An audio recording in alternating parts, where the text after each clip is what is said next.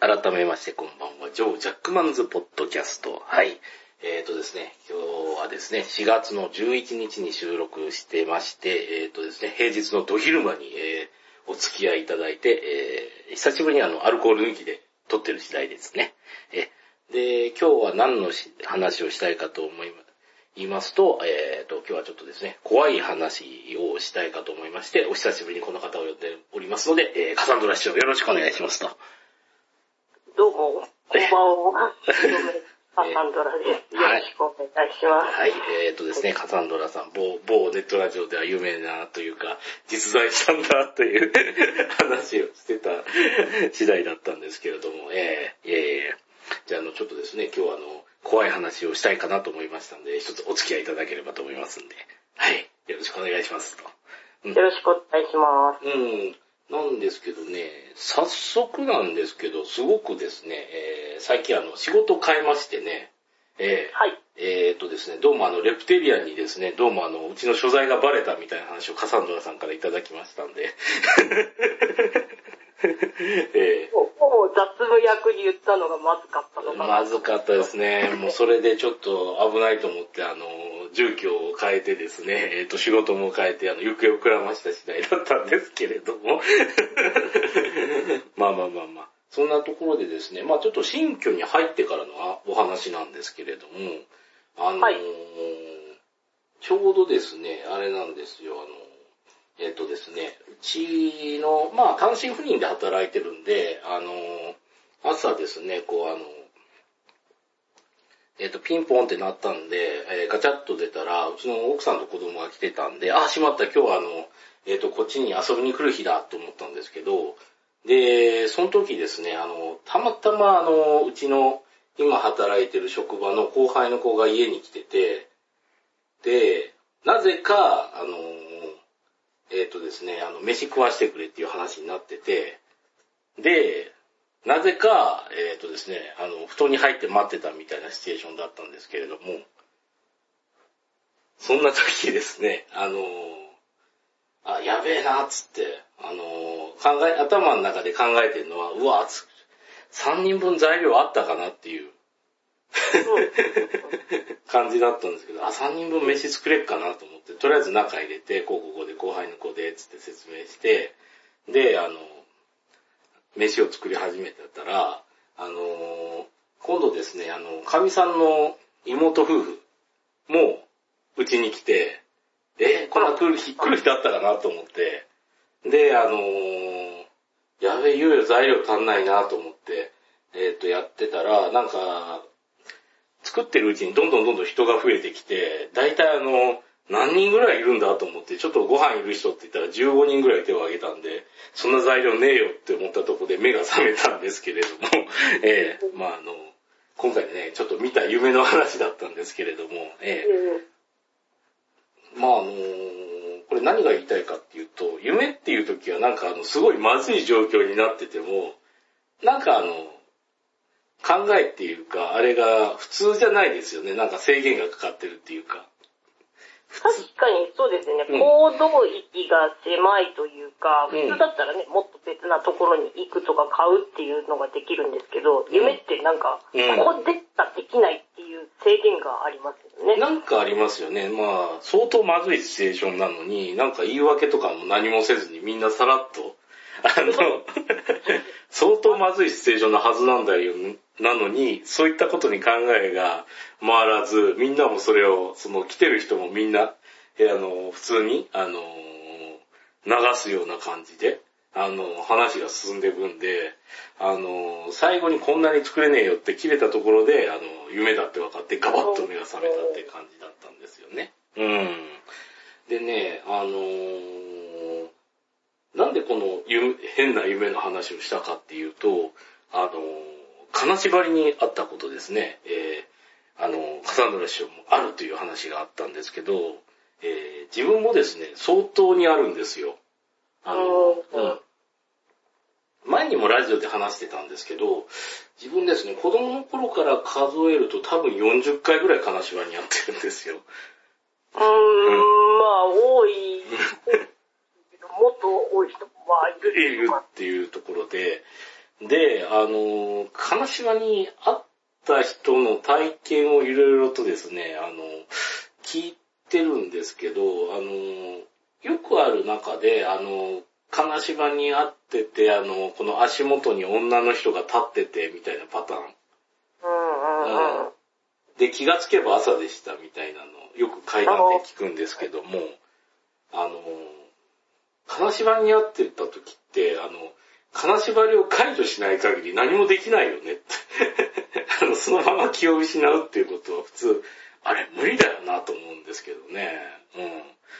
まあうん、その話をですね、いろんな人にしてるんですけど、あの、やっぱり実際あったよっていう人は、あの、目も開けられなくて、で、えっ、とですね、一人は目も開けられなくて、足元に、あの、強烈に女の人が立ってるっていうイメージが湧くっていうんですよね。目が開けられないんでわわかんないし、絶対これはいる、いる、いるっつって、すごく怖くなったんだけど、で、ガバッと、急、急に金縛りが解けた時に何もいなかったみたいなパターンですとか、あとは、あの、金縛りっていうか、あの、本当にものすごい上に重いものがあってて、なんか、なんでしょうね、壁みたいなのがあって、全然動けなかったみたいな。パターンで、なんかのしかかる、間違いなくのしかかられてて動けないっていうパターンの2つは聞いたんですけれども、まあ自分の場合ですと、あの、起き、起きた時にこう、あ、体動かないって言いますか、なんかあの、神経が繋がってないようなイメージですね。うーん。だから指一本も、あの、動かない。なんだろう、あの、えっと、腕枕して腕が思いっきり痺れてるようなは感覚。いはいはい、あの、ま、麻痺。麻痺してる。ええ。ね。あれってあの、もう全然動かないじゃないですか、あの、こう。動かないですね。なんかゴム吊るしてる感じですね。そうですね、あの、こう、うーって感じで、あの、力を入れることもできないみたいな感じで、なんか神経が繋がってない感じで動かないっていうのが自分のケースでして、で、その時に、あのまあ、頭の中っていうのが夢と明確に違ってて、別にそんな、いろいろとね、あの、制限がないんですよね、頭の中で。考えることっていうのが。あ、動けないって。どうしようとか言って。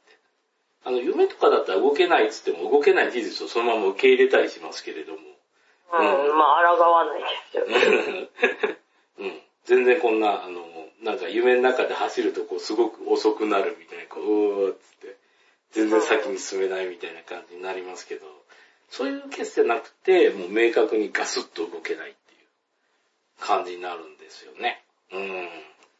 というのも、あの、ついつい新居にね、引っ越してきた時にガチッと金縛りにあって、お久しぶりに来たと思って。うん。久しぶりに来たわーと思って、あー、これはいつもの状況だ、分かった分かった、うん大体分かった分かったと思ってたら、唯一いつもと違うのは、右足首をガシッと掴まれたんですよ。おー。ギュッと思って。うん。えー、うん。でもね、あのー最初に話しておきたいのは、実はね、自分にはね、金縛りをですね、は、あの、金縛り自体は通用しないんですよ。ほう。というのも僕はですね、えっ、とね、40、40数回金縛りを食らって、上でですね、もう金縛りは自分で破れますから。うん。おー、さすが。うん。この俺に金縛りなど通用しないのだ、つって。まあまあ。え うん。まあまあまあまあ、古くなるんですけれども、まあ、この話はですね、ちょっと続きがあるんで、少し、あの、置いときまして、やっぱりあの、はいえっ、とですね、カサンドラ師匠の方の金縛りですね、あの、例の前にきお話はいただいたんで、えっ、と、詳細は言わなくて 大丈夫なので、えーどういう感覚かなと思いましてね。うん。ー、う。やっぱ、まず目は開かないんですよね。えで、毎度毎度あるのは、なんだろう、もう、体の上に、まあ、寝るのが大の字だとしたら、その大の字にぴったり合うような感じで、重いものがこう、全体的に乗っかってくる感じなんですよ。ー、ああ、なるほど。うん。うん、だからまあ、のしかかられるもそうなんだけど、ええ私の、なんだ、輪郭に沿った重い板が乗せられる感じ。ああ、ちょうどなんでしょうね。あの、すっぽりと入る、あの、棺桶みたいな感じですね、こ感じですね。うんうん。それで、こう、ガシッガシッと動かないような。そうそうそうそう。うん。なるほどね。ゆ？あと、じ寝てるのがね、2階だったんで、うんそう、金縛りになると、うん。2階の階段を登ってくる音がして、部屋の前で止まるっていうのがね、高校の時3日ほど続いて、うん。これはどうしようって思ったことはありました。ああ、なんか来てる来てる来てるって扉の前まで来ちゃったよ、みたいな感じ。そう。だけど降りてこうともしないし、うなんなのよっていう。んで、そうこうしてると、うんまあ、朝にはならないけど、時間経ってて、あ、動くみたいな。うん。ああ、な。動かないままそのまましてたらだんだん夜が明けてきてみたいなパターンですかね。うん、まあ、夜明けまではいかないから、どのくらい止まってるかわかんないんですけど、まあ、あ、まあ気がついたらふっと朝になってるみたいな感じなんですかね、こう朝っていうか、なんか、うん、う。ん。時間、うん、うん。うん。動くようになってたみたいな。うんなるほど。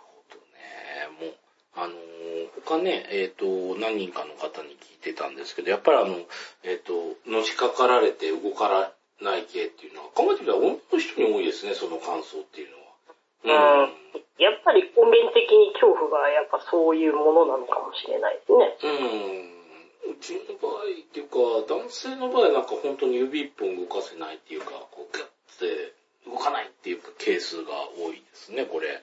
うん。で、結構その、あの、夢の一種だとか、あの、半覚醒だみたいなこと言われるんですけれども、あの、明確にうちは金縛りっていうのは、あの、そうかな、どうなんだろうって思うのが一つだけあって、あの、一番最初に金縛りあったのが、多分小学校の低学年ぐらいの時だったんですよ。ええうん。で、その時っていうのは結構しょっちゅう会ってましてね、あの、うん体動かないなと思って、で、まあ、あ、やばい、体動かないと思っても、まあ別にいいやと思って寝てたんですよ、そのまま。まあいいやって、どうせ夢だろうとか言って。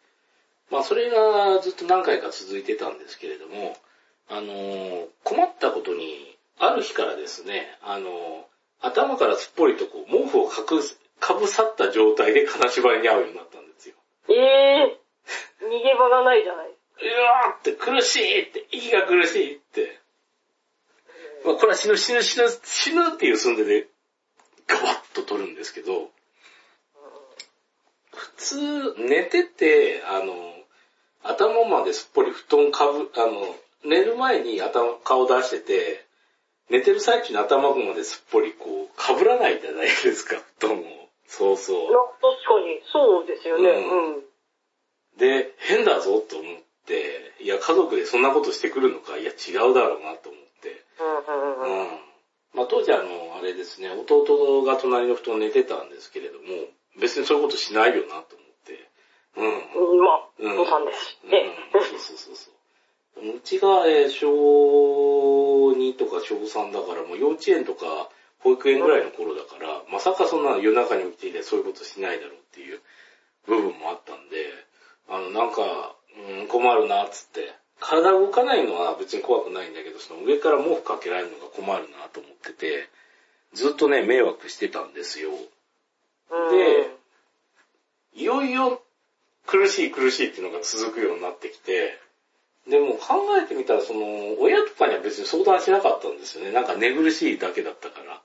うん。んで、困ったな、困ったな、とか思ってて、で、あのーまあ、これもちょっとラジオで言うの2回目なんですけども、あのーある日ですね、えっ、とですね、あのアニメ見てたらですね、あのえっ、と、パチンコパチソパチンコになってるコンパトラー V っていうアニメがあったんですけど、聞いたことあります、はい。ええありますあります。うん。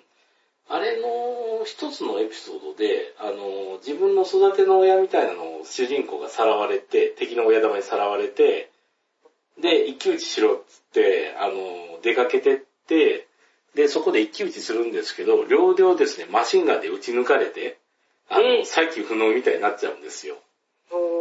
で、その時は、あの、なんか脳波コントロール装置みたいなのつけて、なんとか戦いに勝ったんですけども、ただもうあの、両腕が使い物にならないからもう切断するしかないぐらいの重傷だったんで、で、どうしたかっていうと、なんかその、腕のあの、まあ、クローン細胞みたいなのを作ってくれる博士がいると。ほうほで、その博士にお願いして腕を作ってもらうんだけど、あの、その博士っていうのがもう、あの、敵の宇宙人に寝返ってて、で、腕自体があの、毒、毒が仕込んである腕をつけられて、もう死にかけるんですよ。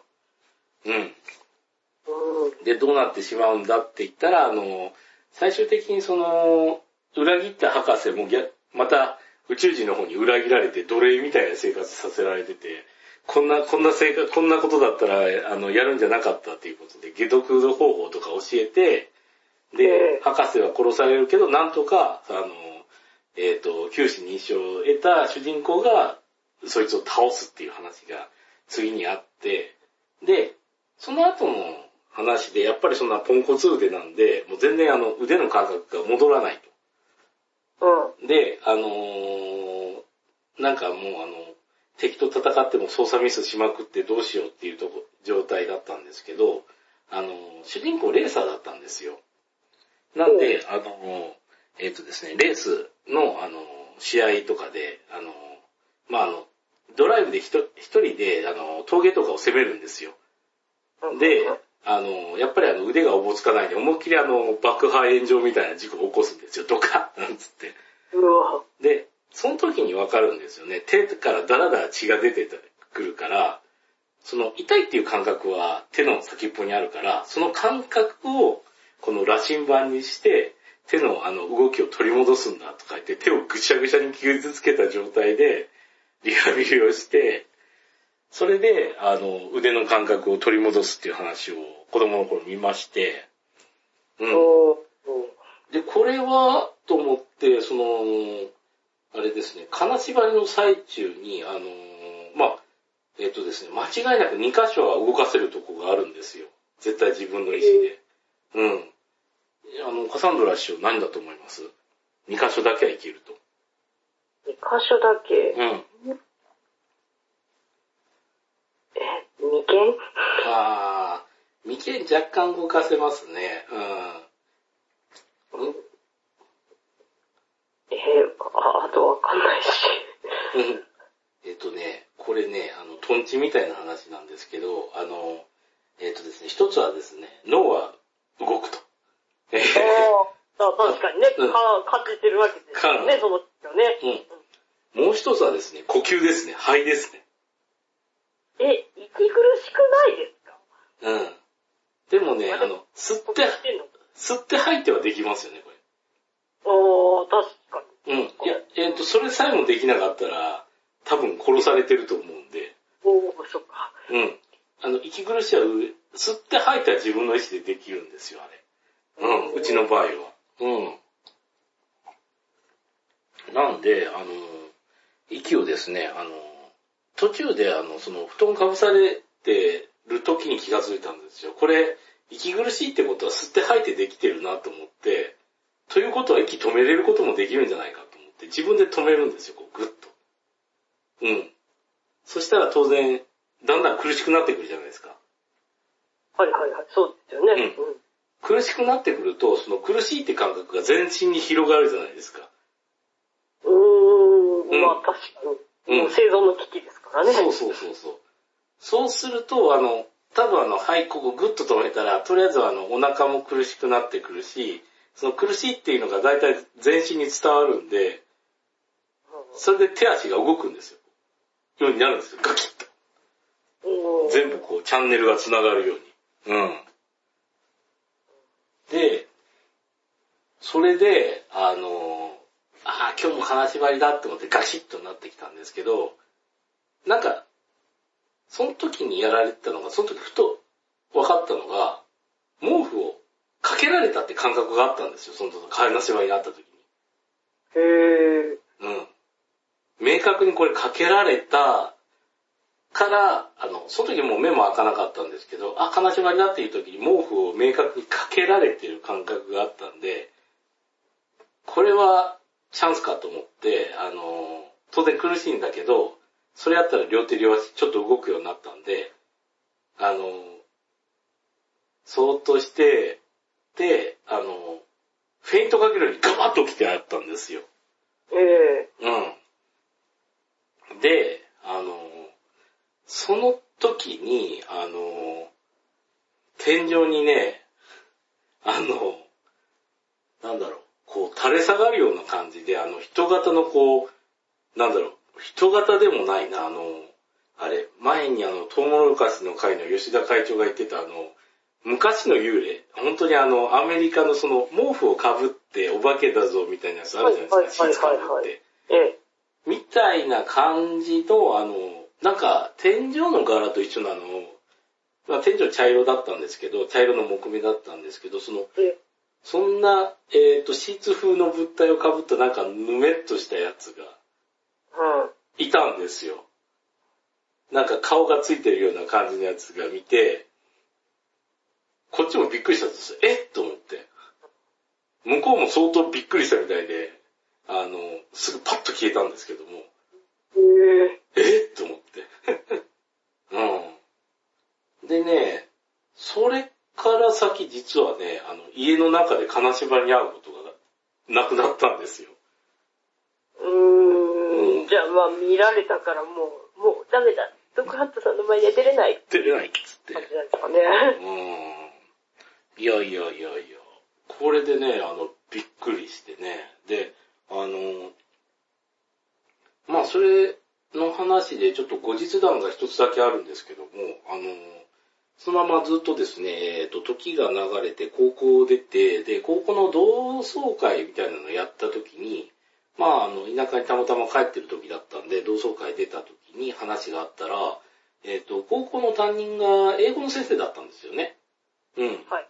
で、その当時大体、最初についてたのがもうあの20代後半ぐらいの新人の先生だったんですけど、まあ、えーと、初めて2、3年ぐらいの時の先生だったんですけど、その先生がまあまあ結婚したって話は風の噂に聞いてたんですけど、その同窓会出た時に、高校出てからですから、多分5、6年後ぐらいの時の同窓会だったんですけど、いや、あの先生死んだんだって聞いて、えっ？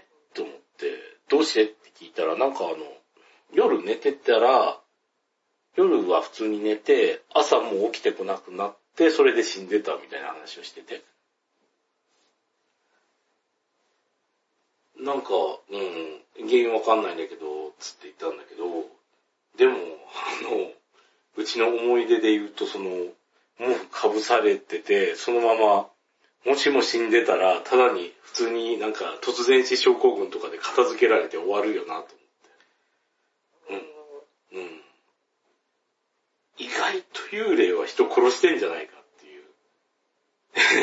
あの、稲川淳二先生の階段じゃないんですけど。うん。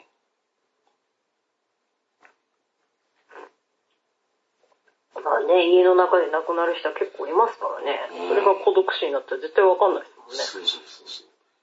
だから、うん、ちょっと怖いなっていうのが、まあ、後日談としてあったんですけれども、あのーそれなんでですね、えっと、皆さん、あの、ちょっとこのラジオをお聞きの方にちょっとお願いしたいんで、お願いというか、あれなんですけど、金縛りはちょっとさっき言った方法で破ることは全然できるんで、行きたいと思ったら、あの、破れますんで。うん今のところ、その後の人生でも何回かあったんですけど、全部それで破れたんで、あの、これは100%に近いぐらいですかね。それで破れなかったことがないんで。うん。うん。だからあの、カサンドラ市長の方もですね、その、足音が来て、ドアの前に、で、止まった時に、こう、こっちからドアガバッと開けたら、向こうびっくりしますよ。油断してます。間にね、襖があるんですね、まだね。あ開けない。ーあー、開けないふすま開けるところか。開けて寝てたら、そーっといけるかもしれませんね。う ん開けていったら、うん、ね。うん。開けて寝てて、それで金縛りにあった、登ってきたって言ったら、登ってる最中バーンと開けたら、もう向こうもびっくりして階段落ちるかもしれない。うわーっつって。うん。う足があるんだかないんだかっていまいちわかんないですね。ーん、謎ですよね。うちが見たその、ぬめっとしたやつは、足もなんもっていう感じでしたけどね。うん、あれは本当に幽霊なのか、はたまた、あの、宇宙人なのか謎なんですけども、ええ。あの、ああれ自身はね、もう本当にいや別に怖いとかじゃなくて何だったんだろうかなっていう。うん。うん。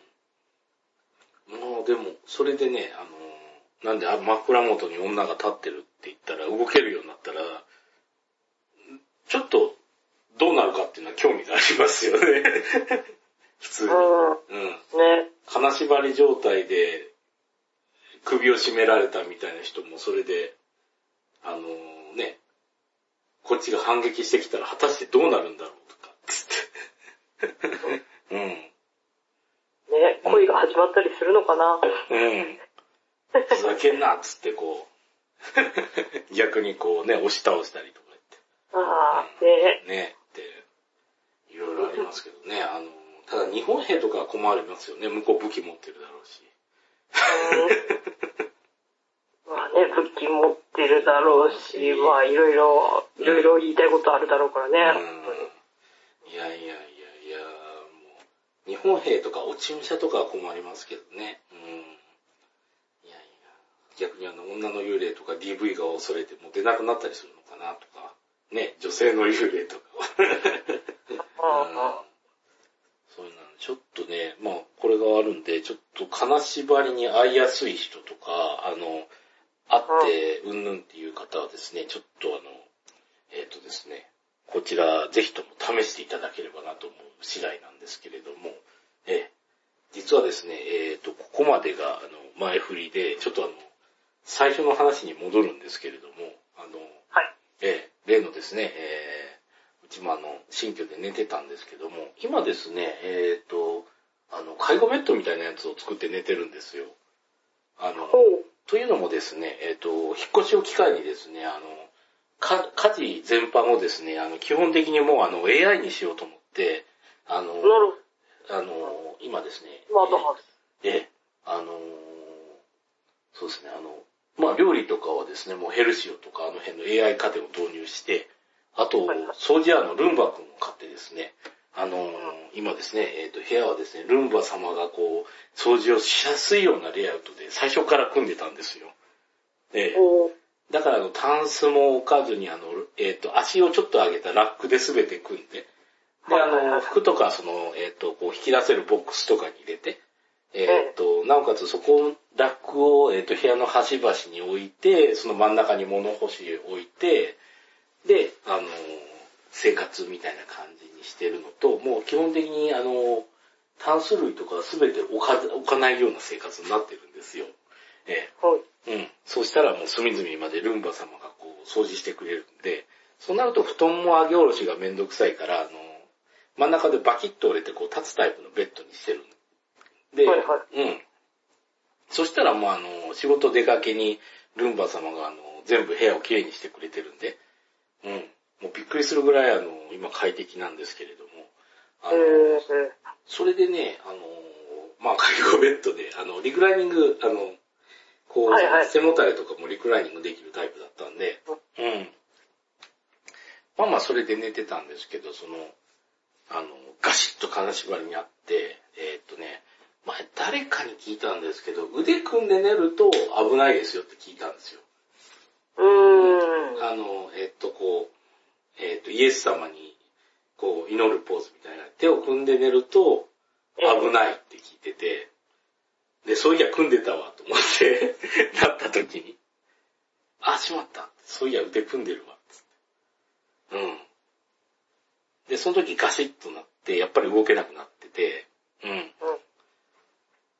で、あ、動けないなって、久しぶりにこれ金縛りだなと思ってたら、足首をガチッとこう掴まれて、あ、これいよいよ、あれだ、つって。ラジオで喋れるネタだというん。はい。いやいや、自分で集めんで済むんで楽だわ、とか思って、例のですね、あの、呼吸法で、一発で破ったんですよ。おもう完全にこれ、バキッつって、あ、前昔と一緒だなと思って。やっぱり腕、足首掴まれたな、これいけるいけるいけるいけるっつって。で、こうやってや、あの、起き止めて、こう、だんだん苦しく苦しくなってきたら、やっぱりあの、普通にこう、全身の感覚を取り戻せたんで、うんうん。はい、オッケーオッケーオッケーオッケー、えっと、使われてる、使われてる、オッケーオッケーオッケーオッケーっつって思って、って、うりゃーっと起きて、目の前見たら、何にもいなかったんですよ。おー。なんと、つって。でもこれ落ち弱いなと思ったんですけど、うーん。って思って。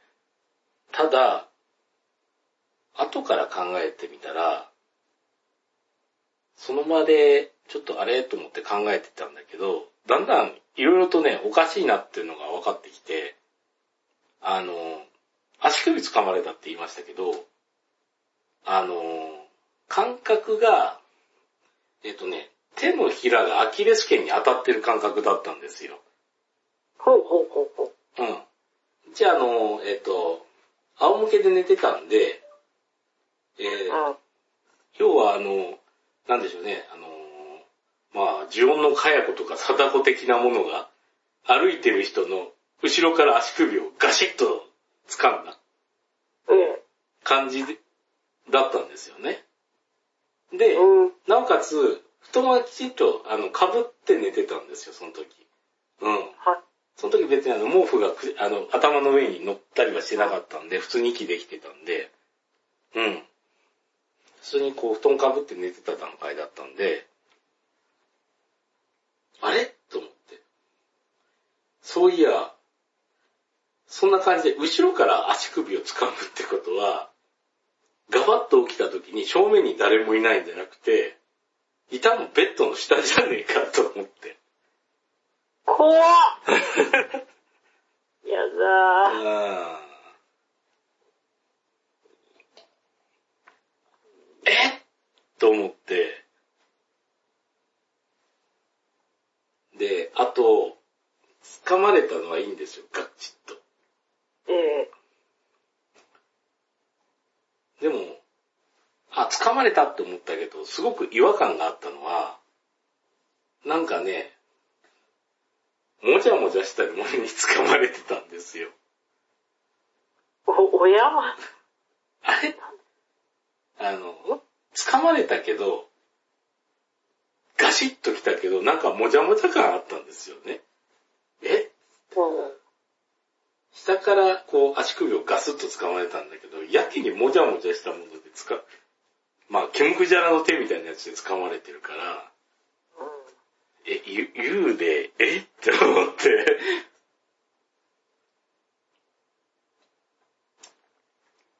いやー、怖くなったんで、えっ、とですね、その場で、えっ、と、こちらですね、出雲大社の祝詞を流しましたね、YouTube で。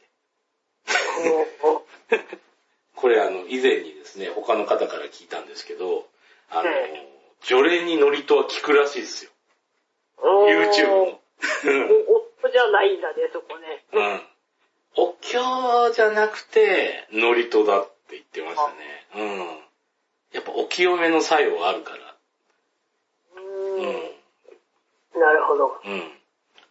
割とね、あの、結構美人さんの方から聞いたんですけど、結構女性で美人さんの方なんですけど、なんか、結構ね、やっかみを受けるタイプで、あの、なんか、えっと、ライブとか行って、やっぱりその、ん目立つかなんかわかんないんですけど、割と、そのメンバーの人と仲良くしてる感が目立つというか、あの、うん。まあ、その、ライブ終わった後声かけてもらえるとか、はいはいはい。みたいな感じのことをよくあって、まあ全然あの、ライブが好きだから見に行ってて、そんなあの、えっ、と、熱狂的なファンでとかいうパターンでもないし、まあ音楽好きで行ってるぐらいの軽い感じなんだけど、やっぱり熱狂的なファンの子からはすごいやっかみの感情を持たれてて、いや、ほんと一両出るんだっつってたんですけどね。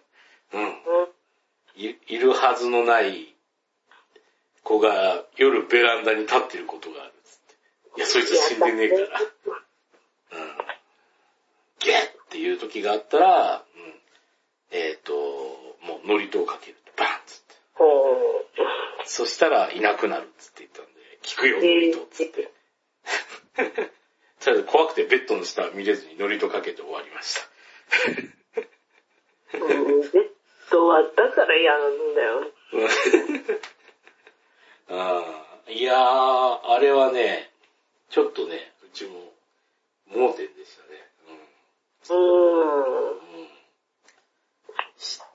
下から手が突き抜けてこう、持たれたのか？みたいな。うん。ねえ、光栄。うんいやー、あれ、霊、霊かっていうか、その、ガバッと下見たら何がいたんだろうとか思うとちょっとね。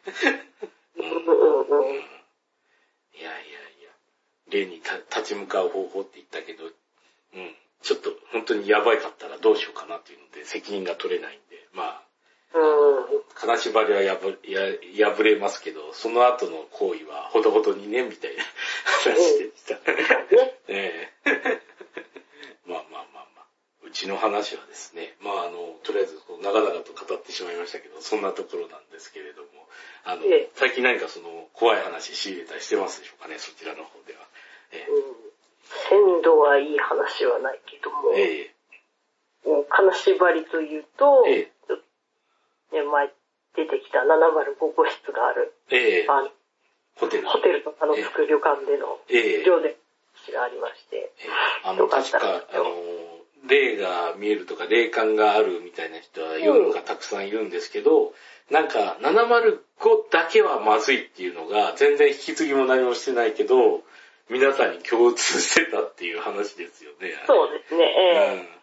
再現性のある怖い話っていうのはなかなかにゾクゾクしてたっていうところなんですけど、えまあ、まあ、この話をしてくれたのが、ええやっぱりこう、霊が見える系の女子の。女で、うん。まあ、仮に名前を天野さんと言ってもと、はい。うん、青森出身のすごい可愛い子だったんですけど、ええ彼女がね、いろんなことをこう、引き寄せるというか、そういうタイプの子で、ええーやっぱ705が見えるって言ってたのも彼女だったし、えうん。まあ、いろいろ彼女がいると、うん。なんか、うん、いいろんなことが起こってた子なんだけども、うん。まあ、えっと、旅館の仕事って、中抜けって言って朝出勤した後に10時ぐらいにええ。上がって、ええ。部屋で、まあ、休憩というか、まあ、ええ。拘束されてるけど休憩を取って、えあとまあ、お昼ぐらいにまた、職場に戻ってくるっていうような勤務待機をするんですよね。で、その時に、まあ、だいたい10時に上がっええて、3時くらいに戻ってくる間って、もうご飯食べちゃうと何もやることないから、大抵みんな昼寝をしてるんですよね。えで、まあ、天野さんって結構ね、夜遊びが好きな子で、なんかクラブとか行っちゃう子だったんで、うんまあ、夜強いから、うんまあ、日中って眠くて、よく寝てたんですよ。うん。で、休憩上がりに、うんいや、こんなことあったんですよ、聞いてくださいって言うから、何かなと思ったら、まあ、寮の備え付けのベッドの上で寝ていたと。で、金縛りになった。目は開いたらしいんですね。うん。動かなくて。うんえー、まあ、安い量だったんで、あの、あるじゃないですか、あの、なんか、クッキークリーム、クッキークリームみたいなあの、天井の素材って言うとわかりますかねあの、ええ同時になんかあの、何、ニョロニョロっとした柄みたいのが、ああ、はいはいはいはい。ええ学校とか、なんか会議室とかの上みたいになってる、あの。天井台ありますよね。ええありますあります。うん。あそこがね、四角くパコって開いてたらしいんでほう。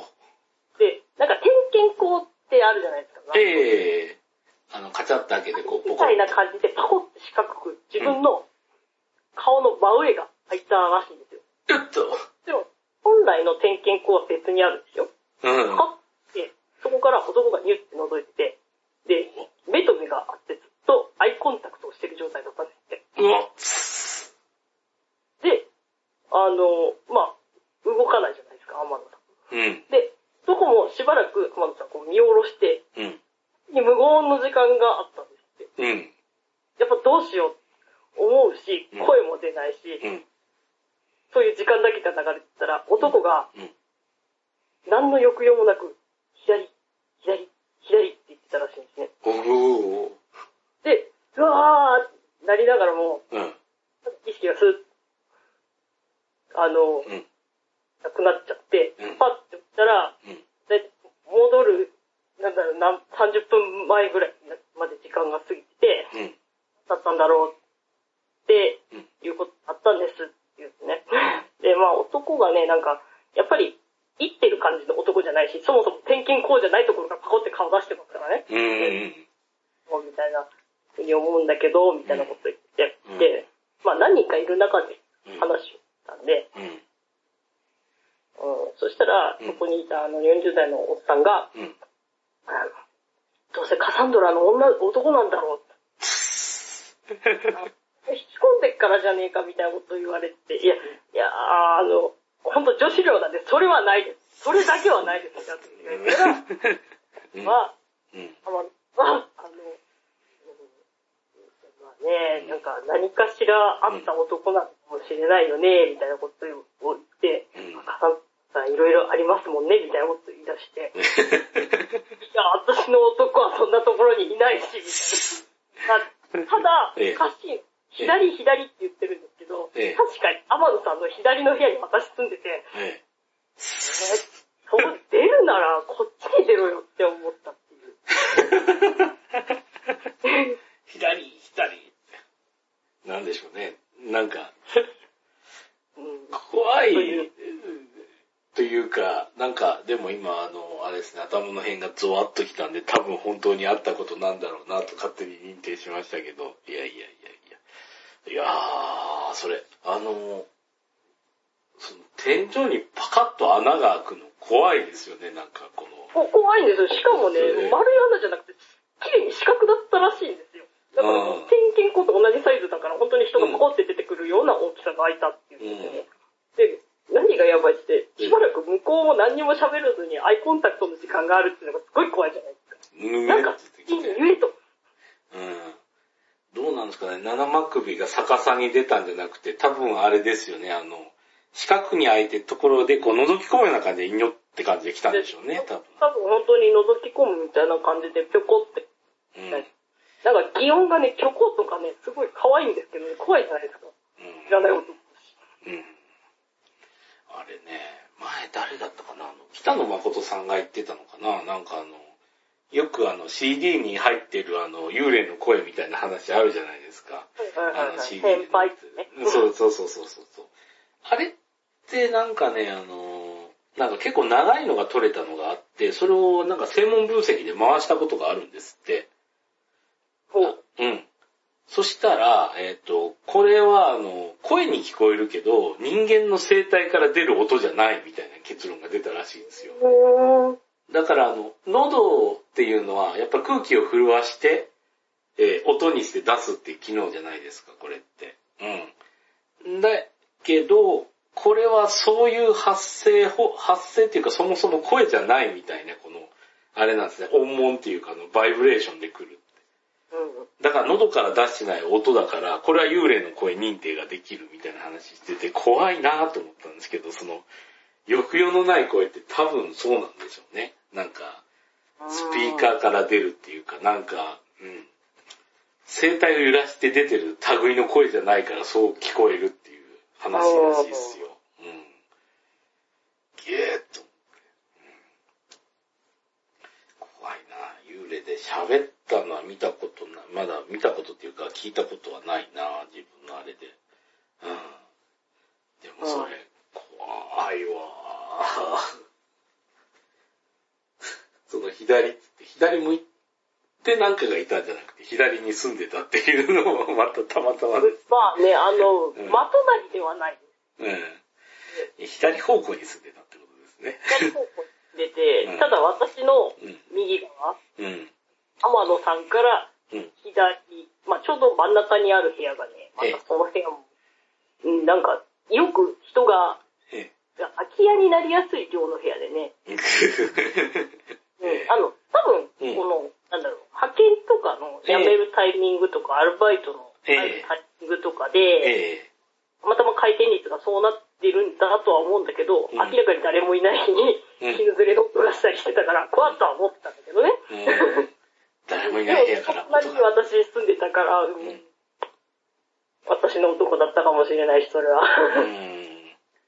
まあ、ありますよね。うちのところもなんかあの、前に住んでた、前の前かな、住んでたところは、あれでしたね。なんかあの、えっと、2、2LDK の部屋なんですけども、えっ、と、ペット可にしてくれるぐらい部屋がボロボロなとこだったんで、え えなんであの、当然、えっ、と、家賃も安めなんですけど、部屋がボロボロなんで誰も住む人がいなくて、みたいなところに住んでたんですけど、えっ、とですね、あの、上下両隣空になってた時ありましたね。えうん。すげえっつって、これは騒ぎ放題かと思ったんですけど、でもなんか、隣えっ、と、天井からギシギシ音がするっていうのはたまにありましたね。あ、なるほど、っつって。でまあ、ね、やなりとかもあるからしょうがないですうね。ん。まあ、あの、ね、うちの奥さんとか怖がってましたけど、あれは全て霊だって言って決めつけてましたから。霊だからっつって。大丈夫、ど泥棒とか強盗じゃないから、霊だからっつって。あそれでね、うん、幸せならそれでいいんだけど、まあ、霊とかはね、あの、お金盗まないですしねあ、殺しにかかんのか。うん、殺しに来るのはたまにいますね。うん。だからまあ、うちは心霊スポット突撃とかはしない派ですね。殺されかけることがあるので、ちょっと怖いんで、えっ、と、あまり関わり合いにはなりたくないなという気はしますね。うん、いやいやいやいや、え、まあそんなところで大体あのですね、えっ、と、そろそろこの締めの時間となりましたんで、え、はいいやいやいやいや、今日もですね、ちょっとお話聞いていただいてありがとうございましたということで、え、あの、また、え、あの、ちょっとお願いすることもあるかと思いますので、その時は一つよろしくお願いします。はい。こちらこそよろしくお願いします。はい、ありがとうございました。